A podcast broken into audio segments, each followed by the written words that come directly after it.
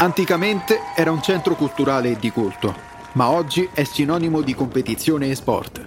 Il ventidue giugno del settecentosettantasei avanti Cristo iniziavano i primi giochi olimpici della storia. Dove? Ma ad Olimpia, ovviamente. Wake up! Wake up!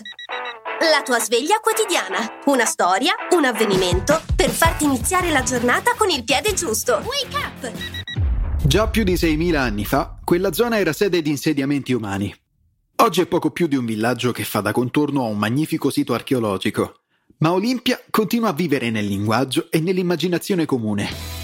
La tradizione risale, secondo il mito, alla civiltà minoica del millecinquecento avanti Cristo, mentre la prima menzione letteraria si deve addirittura a Omero nell'Iliade, che ad Olimpia fa celebrare ad Achille i giochi funebri in memoria di Patroclo.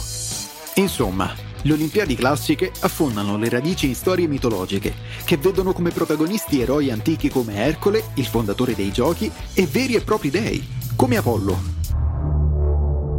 Nei millenni le Olimpiadi continuarono ad esistere, anche se durante il periodo cristiano persero gradualmente importanza, fino a scomparire, invece al cristianesimo, sul finire del quinto secolo.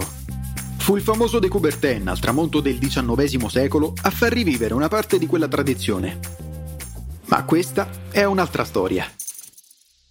La frase del giorno. Non sono i più forti o i più belli a vincere nelle Olimpiadi, ma prima di tutto coloro che partecipano. Aristotele.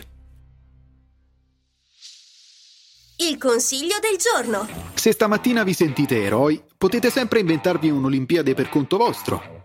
In caso contrario, è sufficiente anche una passeggiata al parco o un giro giù al giardino.